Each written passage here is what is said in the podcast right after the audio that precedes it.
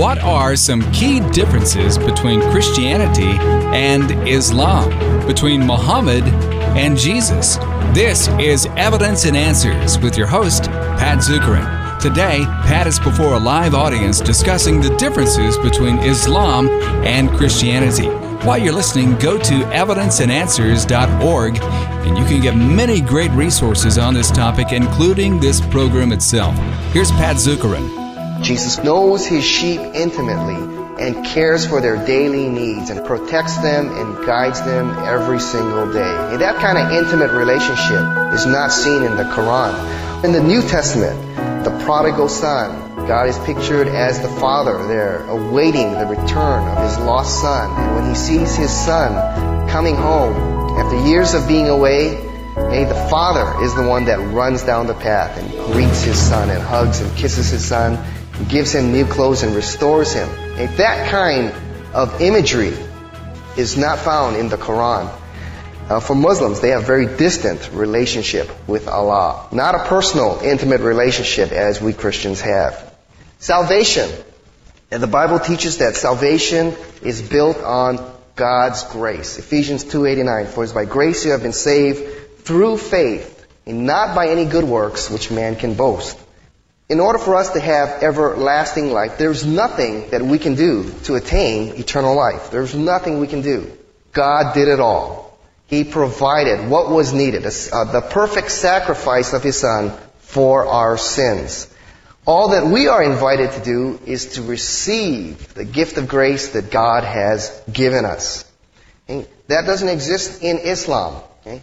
In Islam, uh, the, the doctrine of man states that man is basically good, okay? and through his self-effort, through obedience and the discipline which is taught in the Quran, uh, he hopefully on Judgment Day will enter into paradise. There are two angels that follow you throughout your lifetime. One records your good deeds, one records your bad deeds. And on Judgment Day, the books are open and your works are weighed. And depending on the mercy of Allah, hmm, men may be allowed into paradise. But it's built upon works, whereas as the Bible teaches, our salvation is built upon grace. Therefore, following that doctrine, and Christianity offers an assurance of salvation. We all know that we've sinned, we fall way short of the glory of God. There's no way we can attain eternal life. Well, then how are we so sure that we have eternal life? Well, someone paid the price for our sins. Our sins past, present, and sins to come, future, have been paid for fully by the sacrifice of Jesus Christ. There is no sacrifice given for the shortfall in Islam. There is no Muslim man or woman who's lived perfectly okay, who, who's lived out perfectly the Islamic law. What then is there to make up for that shortcoming? Okay, there is no sacrifice there.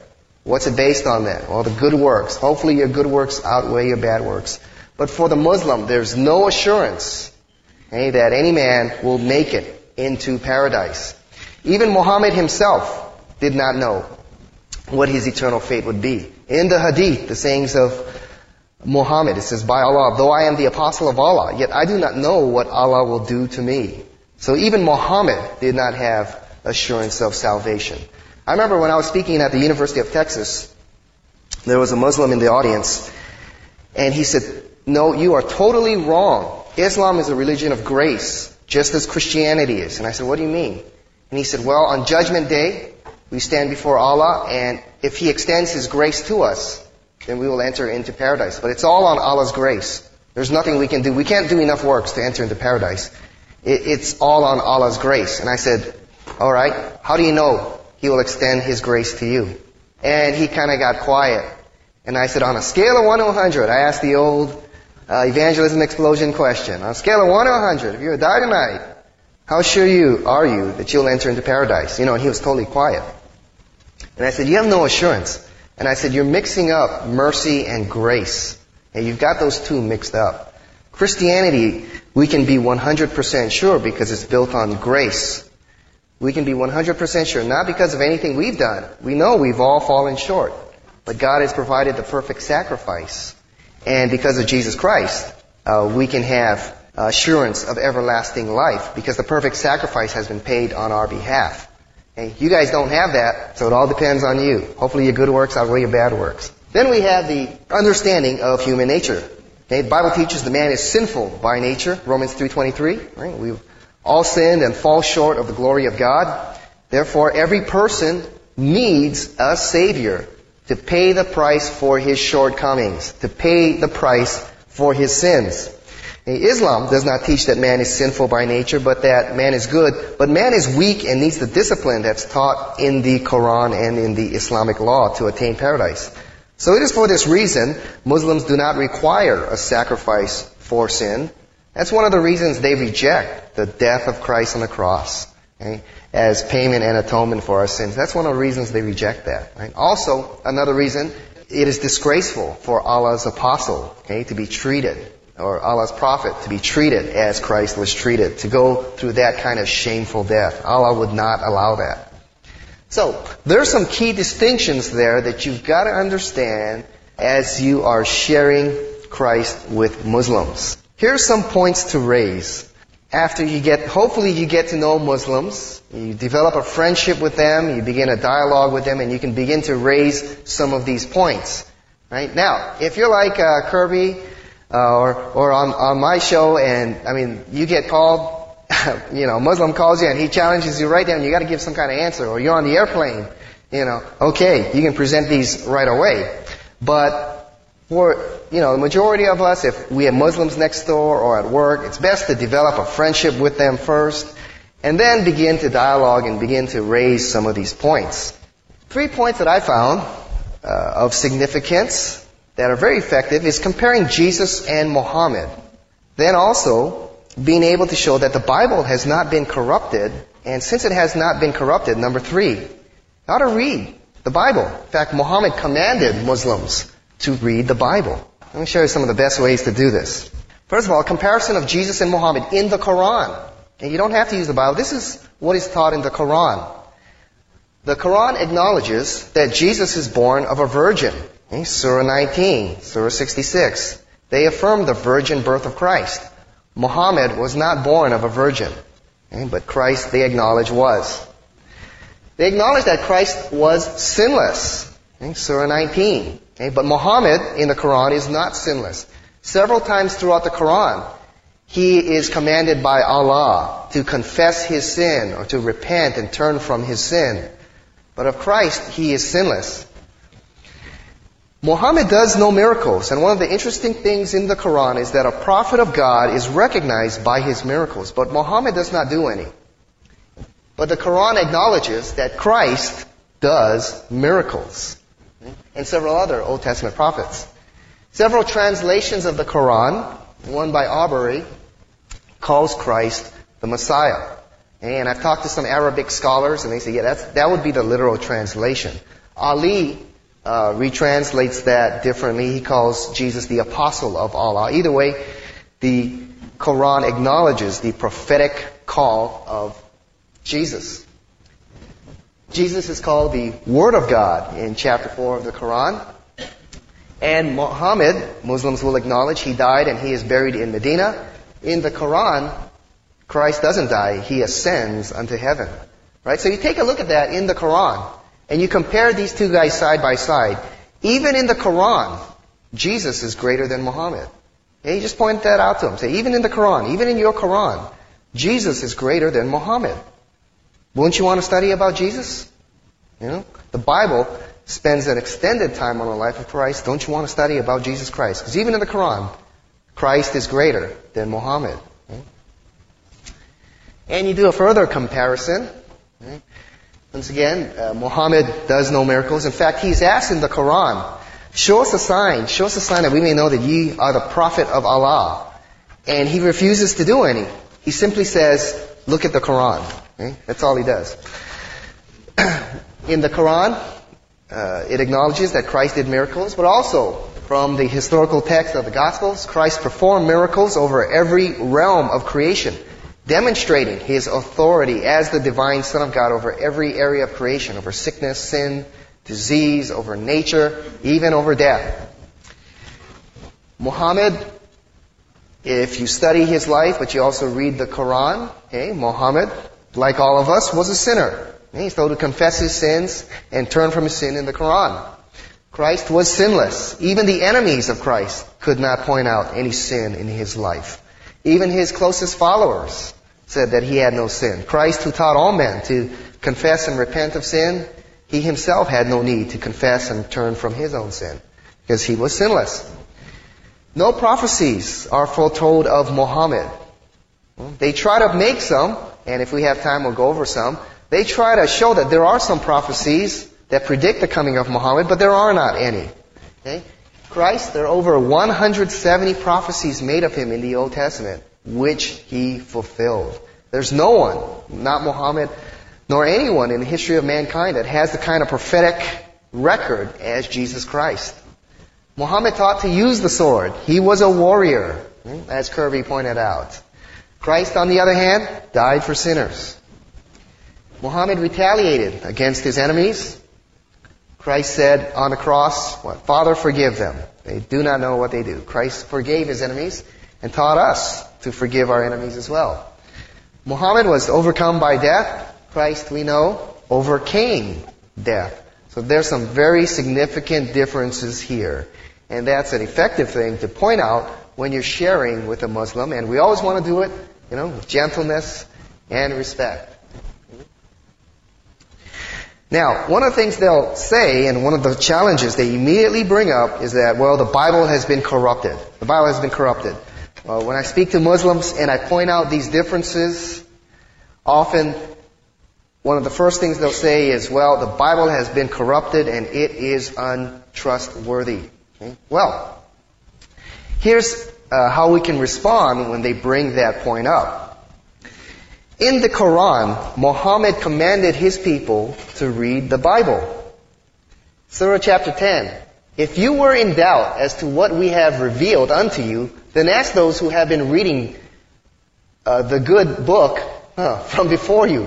The truth has indeed come to you from your Lord, so be in no wise of those who doubt.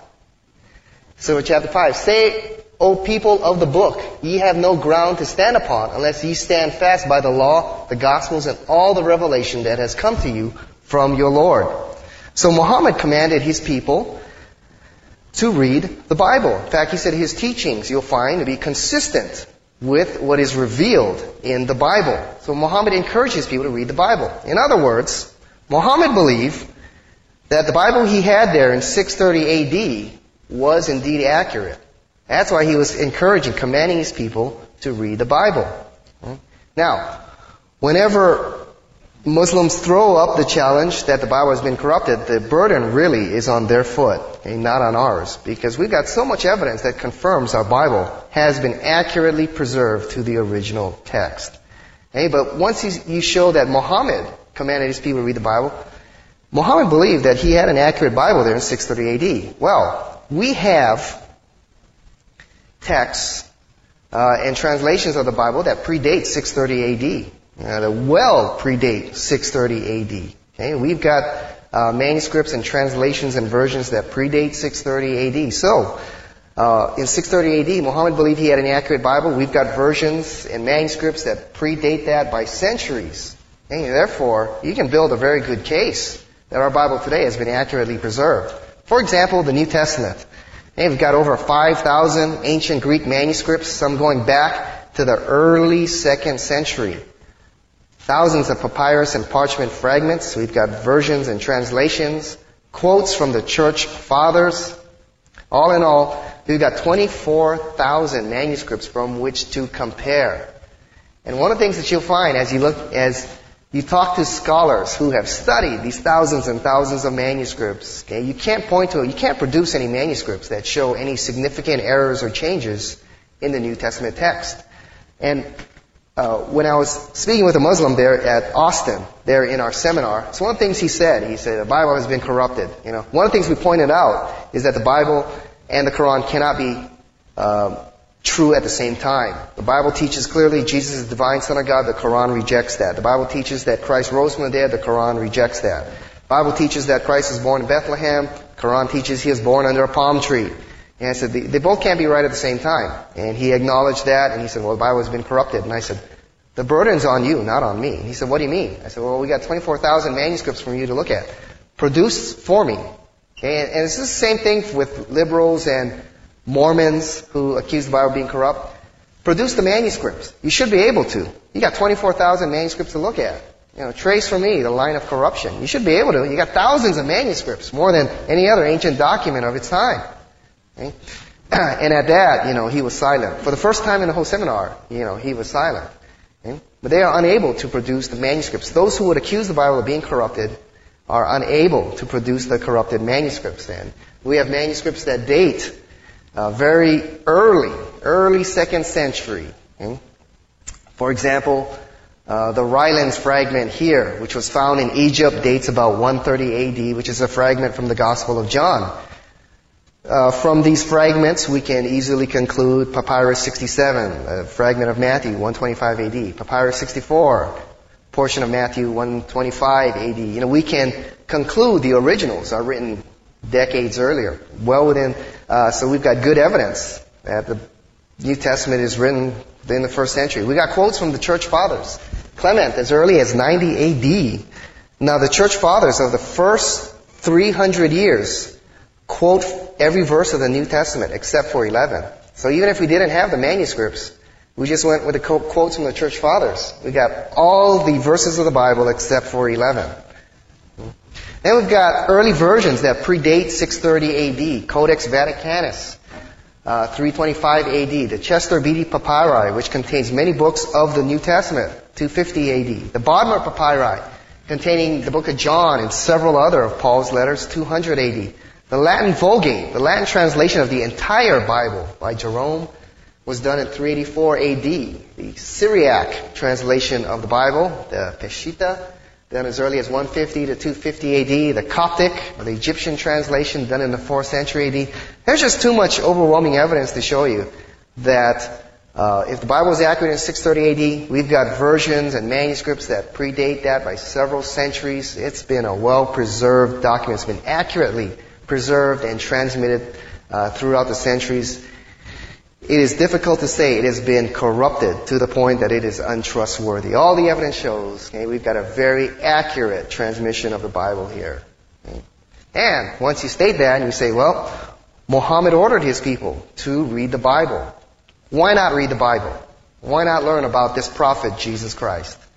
Is he indeed the divine Son of God? Okay, and invite them uh, to a Bible study. Okay. Another uh, thing that you can look at is the Quran, okay, comparing the Quran with the Bible. Now, brief history of the Quran. Muhammad did not write, but gave his revelations orally, and they were received and written by his followers over a 23 year period. After his death, numerous versions existed.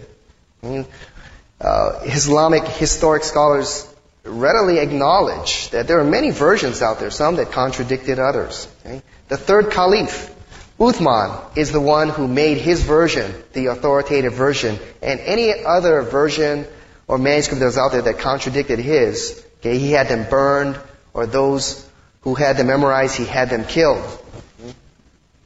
So we don't have the manuscripts that go back to Muhammad's original revelations, because any that disagreed with Uthman's, he had them burned or destroyed. Okay?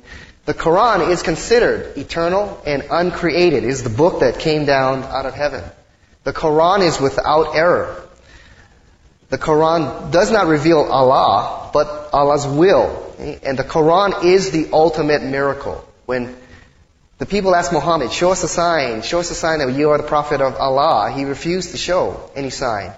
All he said was, look at the Quran. It's considered the ultimate miracle in Islam. Now, Remember, you need to do this carefully. After you build a relationship with them and you want to share with them uh, so, some things in the Quran that you may want to point out, and do this carefully, with gentleness, and with respect. Okay? This is the perfect book that came out of heaven, yet you can look and say, you know, I've studied the Quran, and several things stick out to me here. There appear to be errors. Let, tell me what you think. And I've pointed this out to several Muslims. In uh, Surah 20, it states that the Samaritans tricked the Israelites during the time of the Exodus. And when did the Samaritans exist? About a thousand years later. All right. Alexander was a Muslim who worshipped Allah. Okay? Surah chapter 18. Pharaoh threatened to crucify his magicians okay, on a cross. But crucifixion didn't exist back then during the time of Moses. It comes much later with the Persians and then the Romans. What's the word? Perfect it, I guess, or the Romans take over and they uh, make it the excruciating torture it became during the life of Christ. Surah 9, the Jews believe that Ezra was the son of God. Okay? Incorrect. The Jews never called him the son of God. Uh, there's some factual errors we find in the Quran. Surah 18, travel west to find the setting place of the sun in a muddy spring. Okay? So the sun, you know, is about the size of a basketball, maybe a little bit bigger. Okay? Solomon uh, talks to the ants. Okay? You know that ants don't talk. Okay? They don't communicate that way. Sperm comes from a man's chest. Okay? Surah 86. Human beings are formed from a clot of blood. Surah 23. And then within the Quran itself, there are some contradictions in the Quran. Uh, Surah 7 says that the world was created in six days, but you go to Surah 41 and says the world was created in eight days. Surah 11 says that Noah's sons refused to enter the ark and drown. And in 21, it states that they were saved. Surah 10, eh, God cannot change His word. But then in Surah chapter 2, introduces the law of abrogation, that the law of Allah can be superseded by later revelations or changed. So you just point this out to them in a gentle and kind way and just say, we have what appears to be error here, and this is supposed to be the perfect book that came down from heaven. What do you think about that? Okay, and you have them uh, go home and ask their imam and uh, their scholars and, and uh, have them study it. You know, the Quran and the Bible. Okay, you got to be able to point out the two are not the same. Okay, one of the things Muhammad said is you'll find that our teachings, the teaching of this book, is consistent with the Bible. Well, the Quran rejects the deity of Christ, okay, which is something the Bible clearly teaches, Old and New Testament. Rejects the death of Christ on the cross, rejects the resurrection of Christ, and there's stories that contradict the Bible. That Noah's sons died in the flood, that the ark landed on Mount Judith, not Ararat. Mary gave birth to Jesus under a palm tree. And as you read the Quran, you, you can find uh, uh, several more. I'm going to open it up for uh, a Q&A time. Yes, sir. I appreciated the examples that you gave about the apparent things that were contradictory in the Quran. And you know, I haven't read it all, but I, I'll take that. I'll take your word for it. However, taking the Muslim side, uh, they could point in the Bible to things that would be apparent contradictions. That we would say, upon further study, you can see how this fits together, right? Mm-hmm. So, I mean, aren't they likely to say the same thing about our points about the Quran? Right. And that's where, you know, you've got to say, well, could you come back and, and give me an answer to that? Most of the time, what you'll get is an angry response from them. Don't touch the Quran. Don't criticize the Quran. Another one I hear often, you don't know Arabic. You know, so therefore you can't interpret the Quran. You can't translate the, your, your translation's invalid anyway. And so those are the responses most of the time that you're going to get. So sometimes you've got to be patient and persevering. In the Bible, we interpret it according to the rules of interpretation or the rules of hermeneutics. You know, we look at terms, structure, and literary form. I mean, if it's poetry, they're using symbols and allegories and such. We know, okay, we can identify that from term, structure, literary form. We want to thank you so much for listening to Evidence and Answers with Pat Zukeran on this timely topic and remind you that you can get this entire series at our website, evidenceandanswers.org. That's evidenceandanswers.org. You'll find some of the best resources on presenting and defending your faith in Christ to an increasingly skeptical world at evidenceandanswers.org. World religions, atheism, the cults, the occult, apologetics, scientific and philosophical arguments for the existence of God, creation and evolution, the reliability of the Bible, archaeology and history, and the end times, to name but just a few. You'll find Pat Zukeran's interviews with leading scholars and speakers on the most crucial issues facing the church and the world. Go to evidenceandanswers.org and be equipped. And right now, there's a free offer from Evidence and Answers Pat's teaching on the Da Vinci Code deception. The Da Vinci Code book and movie will continue to impact the world for some time. And you can expect sequels and spin offs to continue to influence people to doubt the claims of Jesus Christ. So get Pat's teaching on this important subject for free. It's yours for the asking. Just go to evidenceandanswers.org and click on Contact Pat. Evidence and Answers is supported by you, the listener, who appreciates a program that gives good answers to good questions. Our calling is to do what the Apostle Paul did on Mars Hill in Athens. He presented and defended the gospel of Jesus Christ, and we'll help you do the same by the grace of God. Just go to evidenceandanswers.org, and any gift or purchase of resources will be a tremendous encouragement to us. And remember that this entire series is available at evidenceandanswers.org. This has been Kevin Harris. Thank you so much for listening to Evidence and Answers with Pat Zukeran. Don't forget about the free offer we have Pat's teaching in front of a live audience on the Da Vinci Code deception. Go there now. God bless, and thanks so much for listening. Evidence and